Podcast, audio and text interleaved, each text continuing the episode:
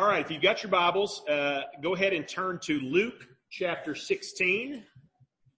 Luke chapter 16. This is actually going to be our last sermon in Luke for a little while as we sort of enter into our holiday season. We, we, uh, we focus in on, on uh, Reformation and All Saints themes, and then we're into Thanksgiving, and then we're into Advent, and then we're into Christmas tide, and so it'll be probably um, the early part of mid part of January before we are back in Luke um, at the earliest, and and I haven't quite decided whether or not we may in January do what we have done in a few of our previous years where we jump into the Old Testament for a short amount of time. I'm not sure yet. So we might hold that off till, till we get to, to the Lenten season, but we'll see. So, um, but this will be our last message in, in Luke, um, for, for the next couple of months. So, um, we're just looking at, we're just looking at two verses tonight. Luke 16 and 17, it says, and this is Jesus speaking, he says, the law and the prophets were until John. Since then, the good news of the kingdom of God is preached and everyone forces his way into it. But it is easier for heaven and earth to pass away than for one dot of the law to become void. Let's go to the Lord in prayer. Father God, again, we, we come before you and, and give you thanks, um, for this beautiful fall day, um, that you have given us, God. Um, we see your glory in, in the beauty, uh, of creation. God, we see your creative power, your artistic, um, uh, uh, uh ability. God, we see the, the design and the order that you have set the seasons and, uh, and and the the ecosystem of of our world, God, and we watch all these things play out, God, and and if we if our hearts are rightly focused, God, they turn to you in in praise and wonder for for the beauty of the created order. Um, we thank you for living in a part of the country that is that is so beautiful and and um, the blessings that we get to see as the seasons change. Father, we uh, we pray God, this Sunday, particularly this Reformation Day Sunday, um, God, that your gospel message um, has gone forth today throughout Blount County.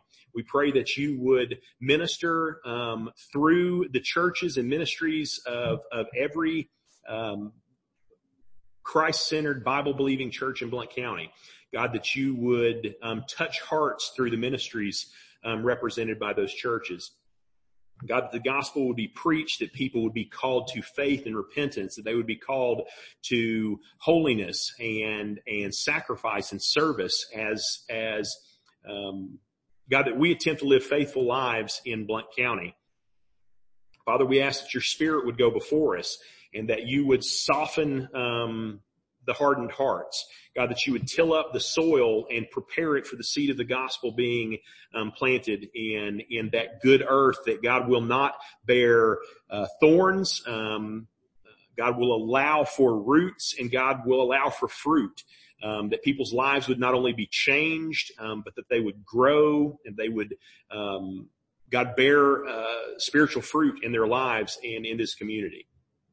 Father, we pray this each week. Um, we pray for revival. We ask that that revival begin in our own hearts, it begin in our own families, that it begin in our own congregation, and that it spread from there into our community, to our country, and to our world.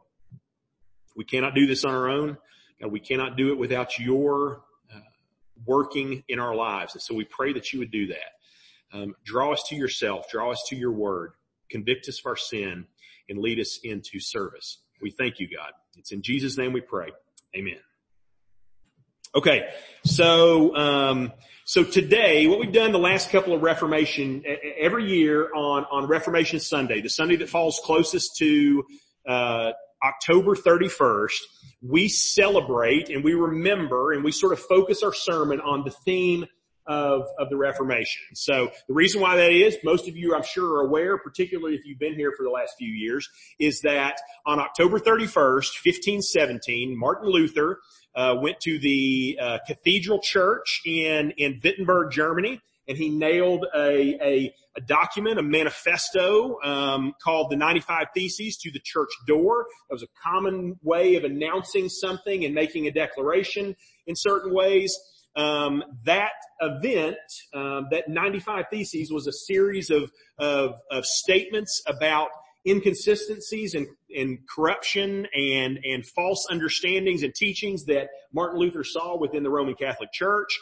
Um, while probably it wasn't an actual beginning to the Protestant Reformation, it is certainly the symbolic beginning to the Reformation. That occurred on October 31st, the day that we typically think of as Halloween, um, but but that the church remembers as Reformation Sunday or Reformation Day. Um, and so each year we focus on a theme um, typically uh, connected to that in some way. One year we talked about the idea of semper reformanda, that the church is always reforming according to the Word of God. Um, other years we have talked about um, sola fide, um, the the the doctrine of uh, faith alone. We've talked about grace alone. Probably, I think the first year we were we we we were here, we talked about um, grace alone. So it's kind of been my intention to uh, kind of make our way through all of these these these um, statements that we call the five solas. Okay, um, and this year we are on. We are talking about the idea of um, soli deo gloria. That is glory to God alone as one of the five great solas, the five onlys, the five alones of the Protestant Reformation. Now here's the interesting thing I think, or one of the interesting things about um, the idea of the doctrine um, or the statement of soli deo gloria, glory to God alone. With the other four solas, you see a more easy connection for why that was um, something that the Roman Catholic Church was in some way didn't believe, right? You see it pretty clearly. So for example, um, sola fide, faith alone, okay? That stood in direct oppos- opposition to the works-based sacramentalism of the Catholic Church. Grace alone, um, stood in direct contradiction to the idea that we get grace from, we get this merit from the saints and, and, and we, we, we fill up our, our bank account, spiritual bank account from the extra merit left over from these saintly people who just had merit to spare. And that's how we make ourselves right with God. And so we, we said, no, it is by grace alone, God's good favor alone that we are made right with Him. Scripture alone right? Sola scriptura, as opposed to the authority of popes and councils um, and and creeds and things like that throughout the history of the church. Um, in Christ alone, right? That is to say, Christ alone as our salvation, apart from the church um, in specific, uh, apart from the again the merit of saints and these different things like that. And so it's easier to see how the five, the four solas that we just talked about disagree with the Roman Catholic Church. But then we come to this one. It's soli Deo Gloria, the glory to God alone. And here's the reality. Um, on the surface, I think the Roman Catholic Church would have agreed um, with the, the, the idea of glory to God alone. They would have agreed that God's glory was of the utmost importance. But what the reality of the church was, is that there was a pervasive humanism that worked through the, the preaching and the teaching and the ministry and the, and the authority and the politics of the Roman Catholic Church at the time. And so we can talk about the word humanism. Humanism can get applied in various ways and at different times and in different ways. But broadly, it is the tendency to consider human beings as the starting point whether that's for morality or or philosophical inquiry or or uh, the nature of society or whatever. It's to start with people instead of starting somewhere else, particularly with the glory of God. And so it's in that context um, that the significance and the emphasis of Soli Deo Gloria, glory to God alone, was championed by the reformers. All right. Now, now here's the thing that I'm trying to do today, and I have I have bitten off more than I can chew. Um, even though we have this super short passage because I'm trying to bring a bunch of stuff in at the same time. So for one, I'm trying to comment on this section of Luke 16 verses 16 and 17. Okay. And so we're going to see that, Um, I wanted to get that passage in because it really connects to the section we're just finishing up. Um, and I didn't want to hold off and wait till three months down the road where we kind of went back to it. So I wanted to comment on it. And I noticed that there are some particular things that we can do in connection with commemorating Sol- the, the Reformation Day in this idea of Soli Deo Gloria. The way those, that passage mixes in there. Um, at the same time, I've been reading a a book entitled Soli Deo Gloria. Um, it was from a couple years back during the 500th anniversary. Um, it's by a a professor named David VanDrunen, who is at Westminster Seminary in California. The book's called God's Glory Alone, and he zooms in on a couple of particular areas as to uh, why the doctrine of soli deo gloria is particularly important for us in our t- current context. Okay. So does that make sense? I'm trying to pull in a couple of different ideas and then, and then sort of squash them in and make them all fit or whatever. And so I'm not sure how good a job I did. So we'll, will you, but you can kind of get those ideas in your head and, and see, try to, that'll maybe help you see where I'm trying to go. But again, we, we have these these these two lines, um, and and the beginning, the first passage in Luke chapter 16, the beginning of 16 is pretty, I think, straightforward in in what is it is teaching us. Again, it says the law and the prophets were until John, and since then the good news of the kingdom of God is preached. It's the second part that's a little difficult to understand. And everyone forces his way into it. At least that's one translation of it. Now again, that first clause or those first two clauses are, are, I think, pretty straightforward. They are referencing the way God has engaged with humanity in his sovereign plan through the millennia. Okay, so the first part says, before the coming of Jesus, God communicated with us primarily on the basis or through the law and the prophets. That's how God talked to us. Okay. That was his revelation to us. Hebrews chapter one verse one says essentially the same thing. Long ago, at many times and in many ways, God spoke to our fathers by the prophets. Okay? Pretty, pretty simple, um, concept. And then what we see in this passage is that John is essentially the culmination of that. John, uh, and it's kind of a neat way to think about John, I think. John becomes the ultimate prophet. Okay? He is the last prophet and he is the ultimate prophet. He is the most prophet-like of all the prophets. Okay? In his ministry, in, in his, in his demeanor and like everything about him. You remember the whole camel hair and the eating honey and locust and all those things like that out in the wilderness, preaching a message of repentance. He is the most prophety of all the prophets and he's the last prophet. Okay? And then it tells us that at, then comes the time of, of the good news being preached, the gospel. And again, Hebrews chapter 1 verse 2 says the exact same thing. But in these last days, he has spoken to us by his son, whom he appointed the heir of all things and through whom he also created the world, right? And so with the coming of Christ, the pronouncement of the good news, um, we have entered into a gospel age where we were in a law prophetic age before we have entered into a gospel era where God is engaging with mankind primarily on the basis of his son and of the gospel. Okay. Now, pretty easy, right? But then that last clause is a weird clause. Okay. Because of the wording and what it, what it seems to mean. We already talked about the fact that chapter 16 of the Gospel of Luke is the hardest chapter in the whole book. It is the weirdest. It is the most complex and difficult to, to figure out what's going on there. And six, 16 verse 16 is, is, is part of the reason why it's difficult. Okay? What does it mean when it says, and everyone forces his way in? So again, the, cut the, the, building up to it. Since then, the good news of the kingdom of God is preached and everyone forces his way into it. So linguistically, it's a weird word. Okay. And this is the reason why, because it has an active and a passive kind of sense to it.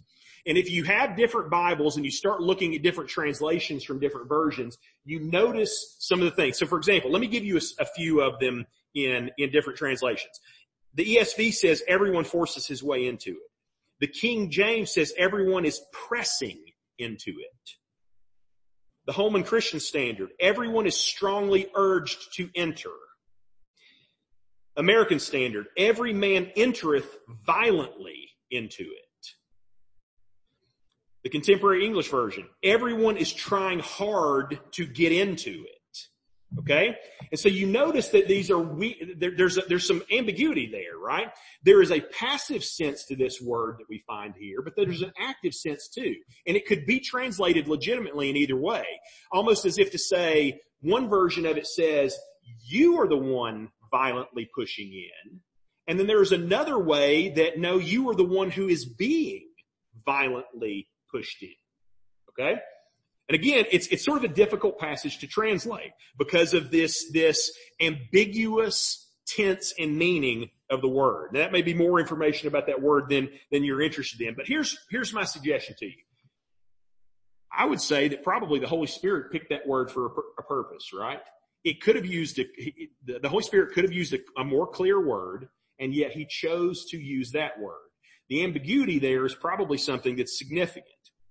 And what I think it points to is this, this word of violence, this word of force, this word of being pressed into something or pressing ourselves into it, to being forced or forcing our way in is pointing us to an idea that, that is, that is this, that the gospel, the gospel that is being preached is a, it is a moment of conflict. Okay. The gospel is a, is a, it's a breaking point. Okay. It is jumping off a cliff. The gospel is a, a, a Y in the road and you have to pick one way or the other.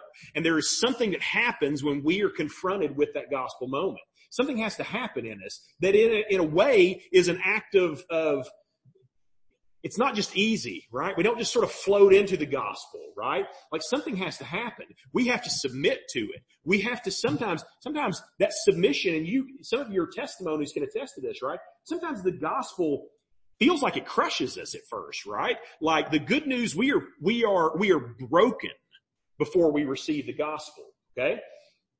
There, there is a, a weird reality that's going on here, right? And I think it's just in general kind of pointing to the idea that man, when we come to the gospel, we have to jump off a cliff.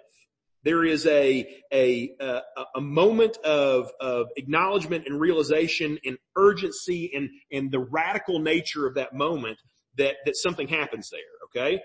The gospel is calling us to something. It is calling us away from something. We have to break ties and walk away from something else. We have to press in to something new. All of those ideas are bouncing around in that passage. And the word, um, the, the reason why that word is chosen is because the world, I think, is hesitant to hear that kind of message. Okay? It doesn't want to be put in a situation where it has to make that kind of decision. And yet that's the reality of it the world is bent away from God's glory. And that's how it ties back into this idea of God's glory, right? God's glory is seen in the fact by the, the way that the gospel, we have to make a, a decision. We have to choose something when we come to the gospel. And yet the world is bent away from God's glory. It doesn't want to have anything to do with God's glory. It's not interested in making that kind of decision.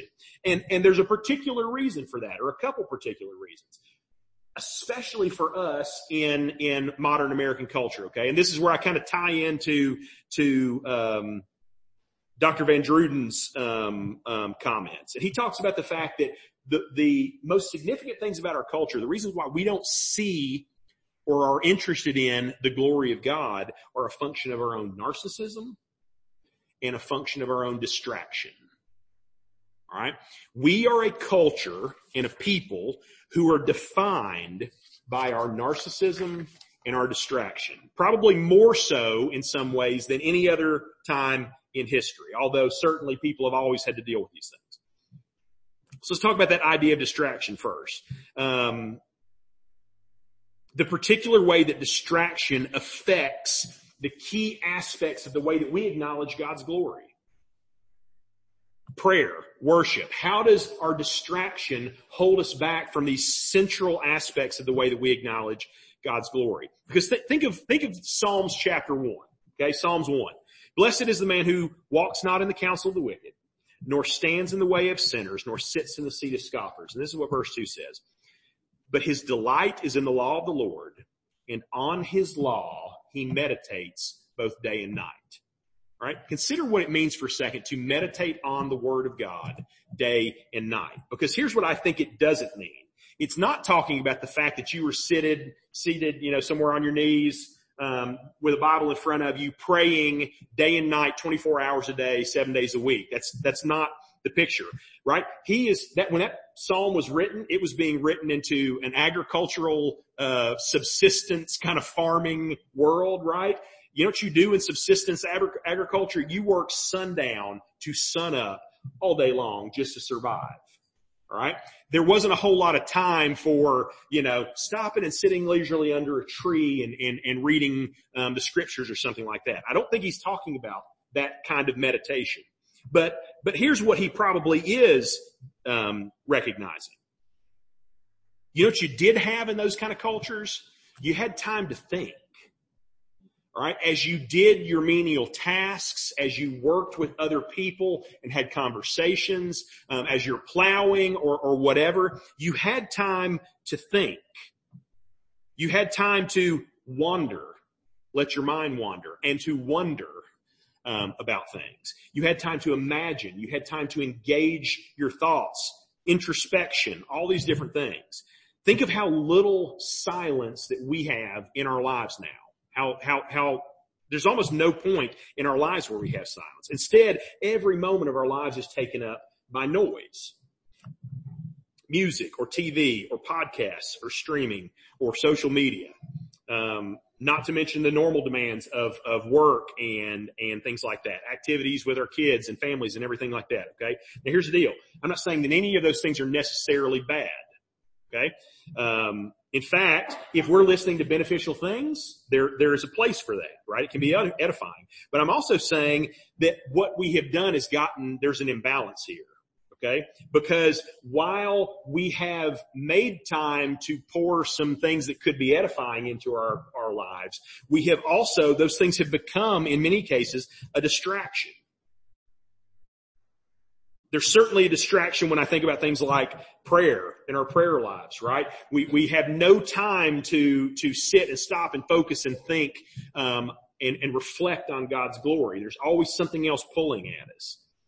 The same thing's true when we come to worship, man. I guarantee the case is that for many of us, as we start to sing and think, man, our mind, our, our mouth is mouthing those words, but man, our thoughts are in a million different places, going over a million different things. We talk about the, people talk about, they brag about being able to multitask, right?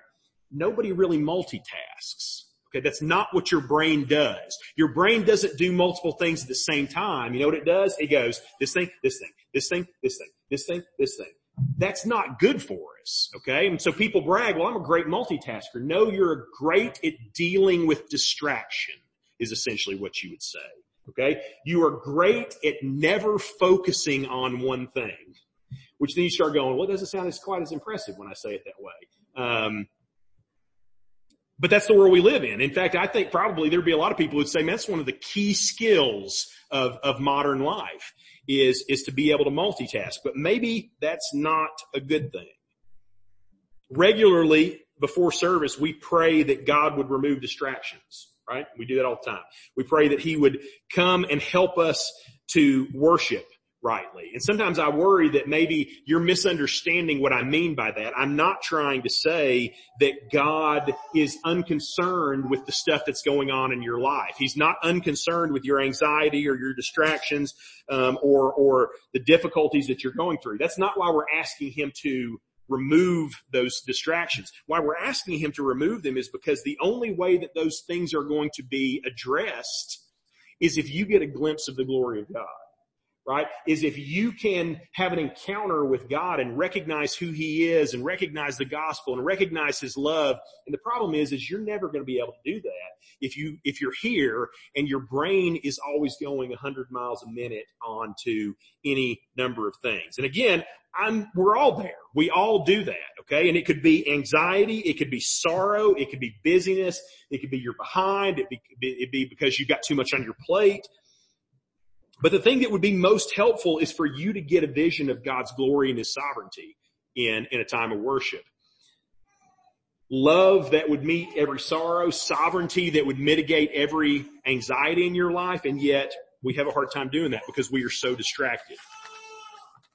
So here's something to say. Cultivate daily times um, where we can just be quiet, not connected, not multitasking. We can foster the things that encourage us in our um, recognizing the glory of God. Foster gathering with other people. Um, foster conversation about those things. Foster times of in-depth reading or study of, of God's Word. Foster Sabbath observance, right? Again, I'm, I don't want to get into the, the, the, the, legality of those things or whatever in terms of our, our, our moral accountability to God, but to recognize that God made the Sabbath for us. Right? We've read that in the Gospel of Luke. He made this as a day for you to take a break and to separate yourself from all the day in, day out work world kind of stuff and have a day to clear your mind and focus on Him. He gave it to us as a blessing and yet, man, I think we almost use it like, man, I, I'm wasting half a day, you know, because I can't do all the other important things that I have to get done on this day. So, so we live in this world of distraction. We live in an age of narcissism, and that's the other thing. A society that continues to descend into its own problems and predilections, its own lusts and its own lives, and that is the all-encompassing thought of everything they do, is a society that's defined by narcissism. And if that was true, which I'm sure it was in some ways in the late medieval Europe, it is tenfold true now. Because we are ever more secular, ever more worldly. And if you think about it, and man, we talk about this a lot, but just because it's in the air that we breathe, man, all of these things that we are dealing with in our culture, the identity issues are a function of this nar- narcissism. Our race, obsession with race and gender and nationality and things like that is a function of our narcissism. Our political obsessions. I think there's no probably better word to describe the behavior of both the left and the right in politics than the word narcissism. All right, and whether that is it is um, the the bullying and the mocking that we see or the constantly being offended and having to cancel and things like that. Man, that's narcissism. It is this idea of me and my stuff and focusing and everybody else should line up with me and, and, and whatever. Our image obsession is a function of that. Whether it's beauty or cool or health or whatever, um, it's our own narcissism, right? Uh, probably most of or many of you have, have, are sort of aware of what's going on with Facebook over the last few weeks about these, you know, uh, leaked memos about how they knew that it, it and Instagram and these other entities, social media entities, they knew that what they were doing was harmful. They had studies, internal studies that demonstrated that they were hurting particularly young women's lives, that these things were leading to, to psychological issues and, and suicide and depression and anxiety. They knew all these things, right? Um, and they didn't do anything about them. Well, here's the deal, folks. You did it too. I did it too. I'm doing it now. Okay? Was anybody confused about the awfulness of social media? Right? Did you need a secret leaked document to tell you that this thing was a train wreck? You didn't. You all know it. I know it. And guess what? Man, I got an Instagram account and I got a Facebook account and I keep on using them. Why? Well, because I got to be connected and I want to be able to post pictures of my cool Halloween costume and then everybody likes it. Right? Uh, which it was awesome by. Um, right? But that's what I'm, that's what we're talking about, right? We want some sort of, I don't know, affirmation. We need that. Man, I appreciate being around old people that don't care about any of those things anymore, right? Like I appreciate being around grumpy old men who are like, ah, I'm just going to say whatever I think and I don't care if everybody hates me, right? Like I appreciate that because it is the opposite with our generation, my generation anyway, and the ones below us is there is an obsession with image and cool and being, being whatever. Man, we are a narcissistic people. We are, and, and I th- not without getting into politics or whatever, man. We are at a point in our culture where we're like, man, I don't care if it costs us the future. I don't care if it costs us Western civilization. I don't care if it costs us Christianity. I want everybody to focus on my little nice, comfortable thing that I've got going on here and to hell with the future. That's where we're at in our culture. And again, as a function of our own narcissism. And yet God's word places all the focus, all the center of gravity, not on our experience of anything, but on God's glory over and over again. It seems to be particularly unconcerned with what we think about ourselves, um, or our own definitions or our own expectations. Instead it says, no, I'm God. And who is like me among the gods? Who is like God in his majestic holiness? Awesome in praises, working wonders. The Lord reigns. He is clothed in majesty on the glorious splendor of your majesty and on your wonderful works, I will meditate all the days of my life. Those are the kind of things that the Bible talks about. When it talks about what's the central idea? What is the thing that we should all be focused around? It's the glory of God. The glory of God stands above everything else, above all those distractions, above all that narcissism, even though both of those things will hinder us from seeing it. And the reality is, is this, man, all of those things are fleeting. All of that distraction narcissism, man, it is passing away. It's smoke. It is vapor. And that's what that final passage in, in verse 17 draws us back to. It is easier for heaven and earth to pass away than for one dot of the law to become void. Okay, now we could talk about that in different ways. We could zoom in on this idea of the law and what is Jesus saying? Is he, is he talking about how the law and the gospel engage with each other? I want to take it a little more broadly that, just to say this. those lines are, are connected to the previous idea in that, well, I think the point is that while these eras are shifting between law and gospel, um, we must not think that God is shifting. Okay? God is not a God who just sort of goes, you know what? I had an idea about the way to do things back in the Old Testament times and I got bored with that. So I decided to try this whole Jesus thing. And you know what? Maybe down the road a little bit, I'll decide that the whole Jesus thing wasn't it either, and I'll do something else. I thought people should be this kind of moral in one time, but I'm going to change all that one day, and we're just going to grow past that and do whatever we want to in another way. That's not what he says. What does he say? He said, it is easier for heaven and earth to pass away and think about what that means. It is easier for heaven and earth, that the ground and the planet that we walk on to just vaporize and disintegrate into mist. Yeah, that would be easier than for one dot. Okay. One iota. One inflection on a letter to be taken from the Word of God. Why? Because the Word of God stands forever. Because God never changes. He is the same yesterday, today, and forever. The word that we use often in, in theological context is God is immutable. That's probably not a word that we, we use a lot anymore, but God is an immutable God. He does not change and he is not affected by things on the external that could change him.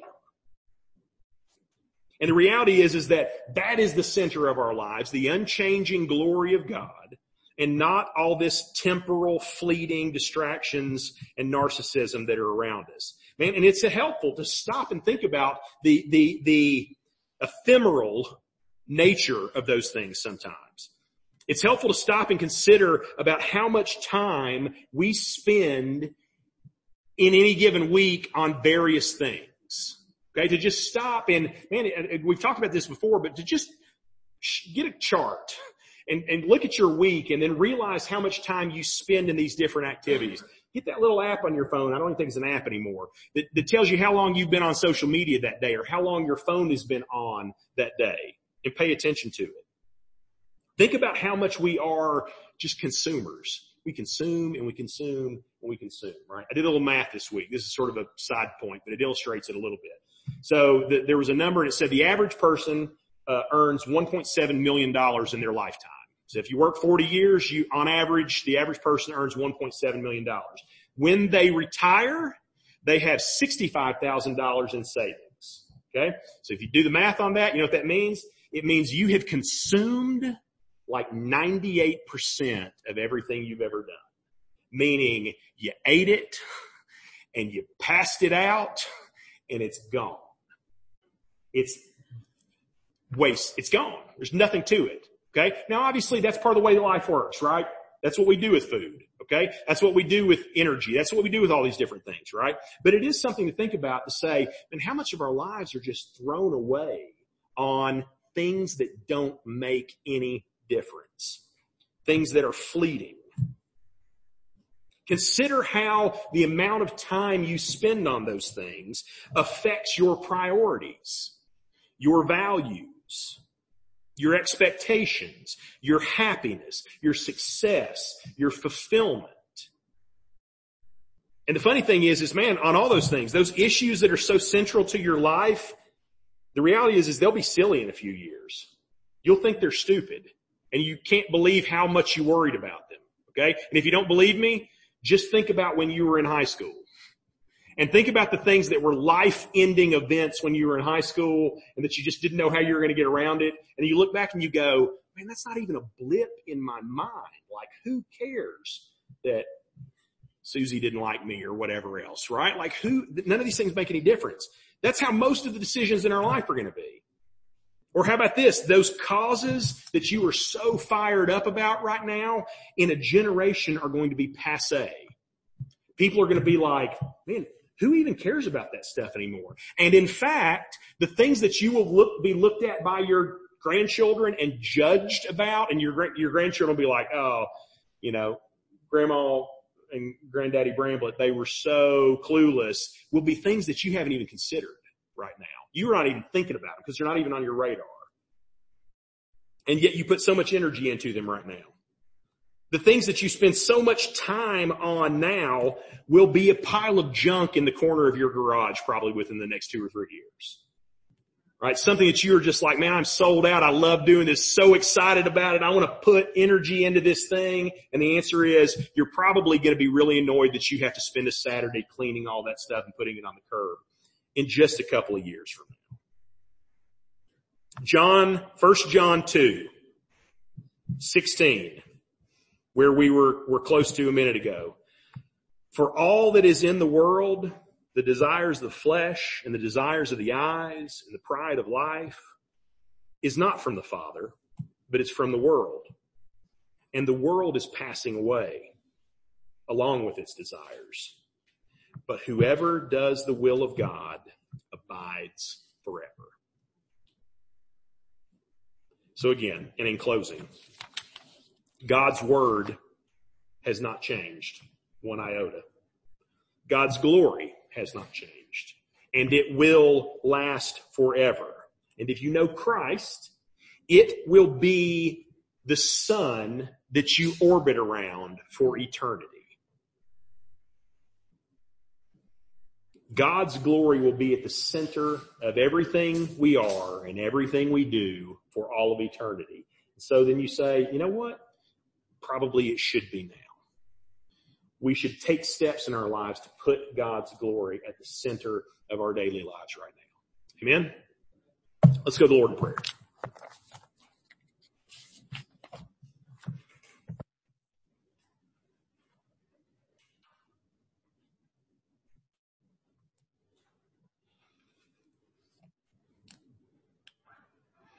God, your goodness and your glory are so much greater than, than the trifles that we toy with um, on a daily basis.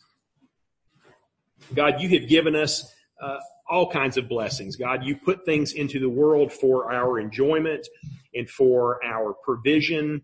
Um, God, you are not um, a God of asceticism who, who expects us to and desires for us to, to, to live in a hole in a desert somewhere, um, as, as some people throughout church history have, have uh, attempted. And yet God, it is, it is so easy for us to make idols out of everything. God, one of the reformers has said, our hearts are idol factories that we can take a good gift that you have given us and we can turn it into an idol very quickly. God, we can make it the center of our lives and push you to the periphery.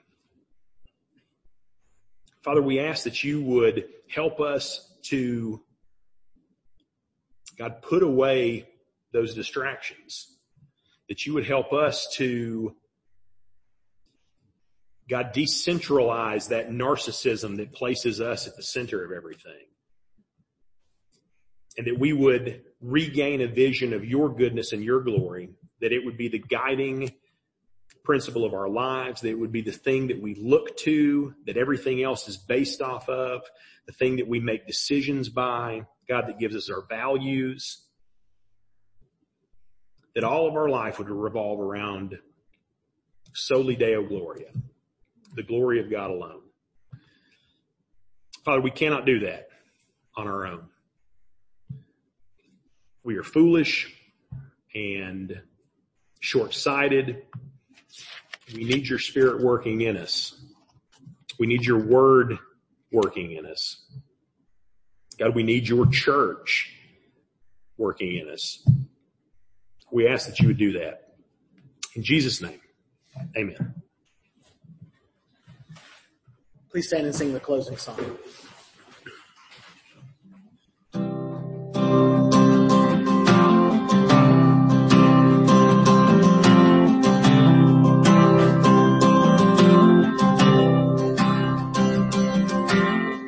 A mighty fortress is our God.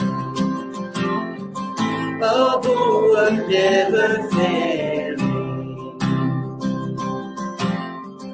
Our helper, he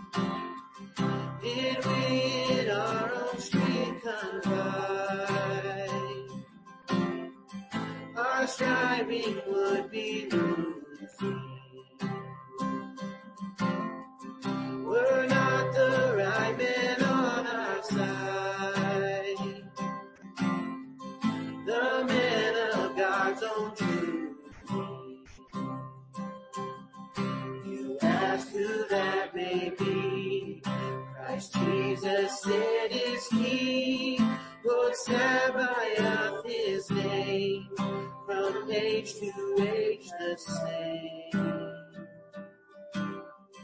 And He must win the battle.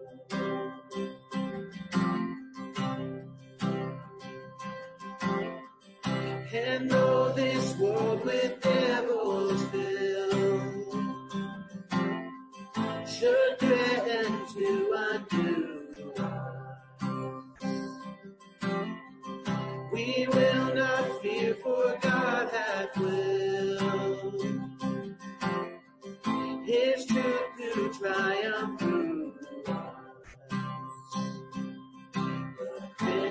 darkness grim, we tremble not for him. His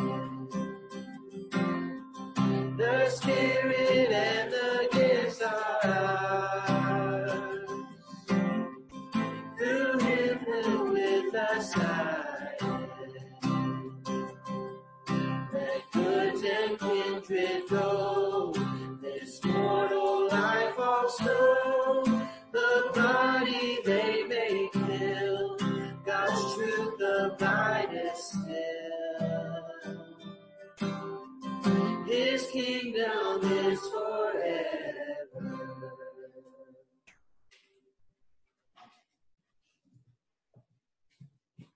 Amen.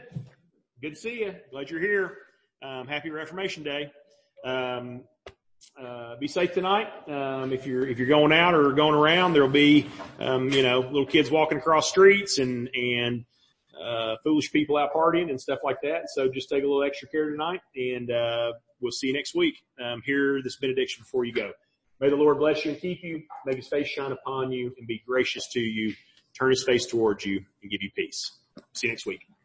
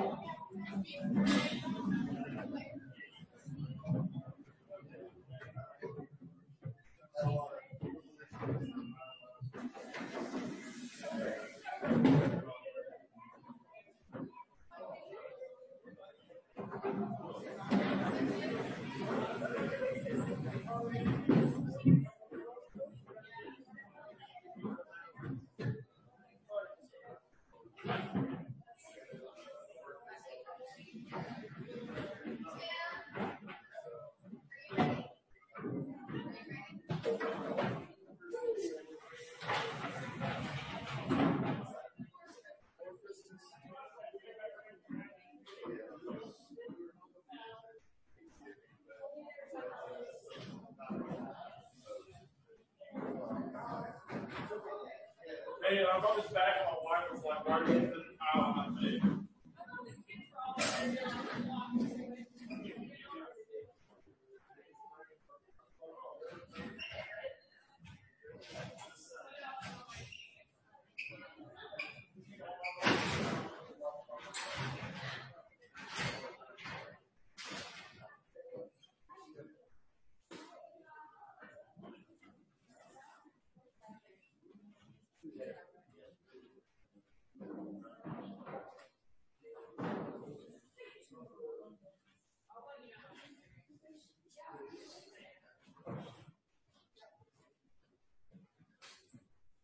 So the, yeah, two long and then one deep square. And then two rows of that.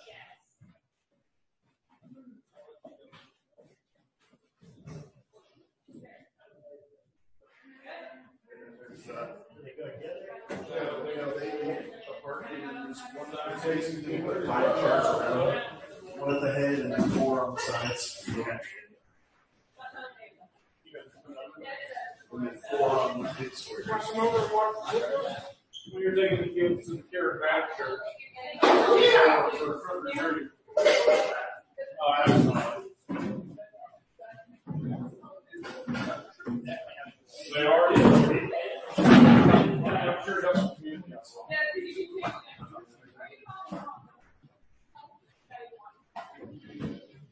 Yeah. Man, you would love this. Uh, and Appreciate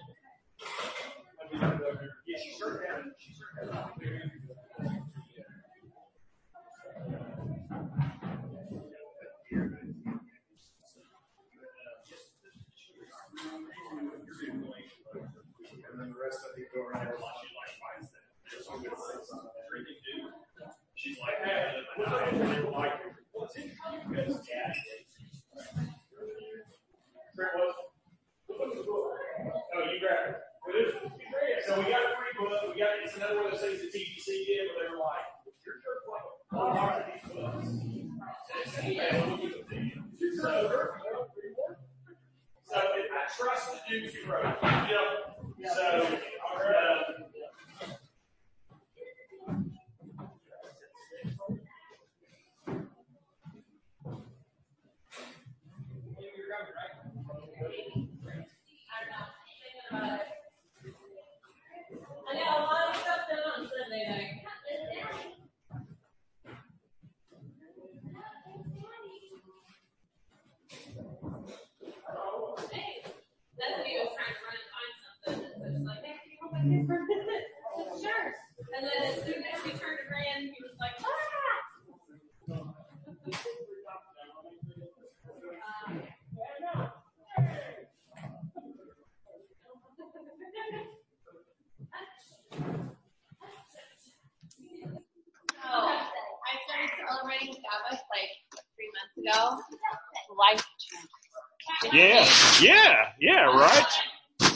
actually doing taking a day of rest. Yeah.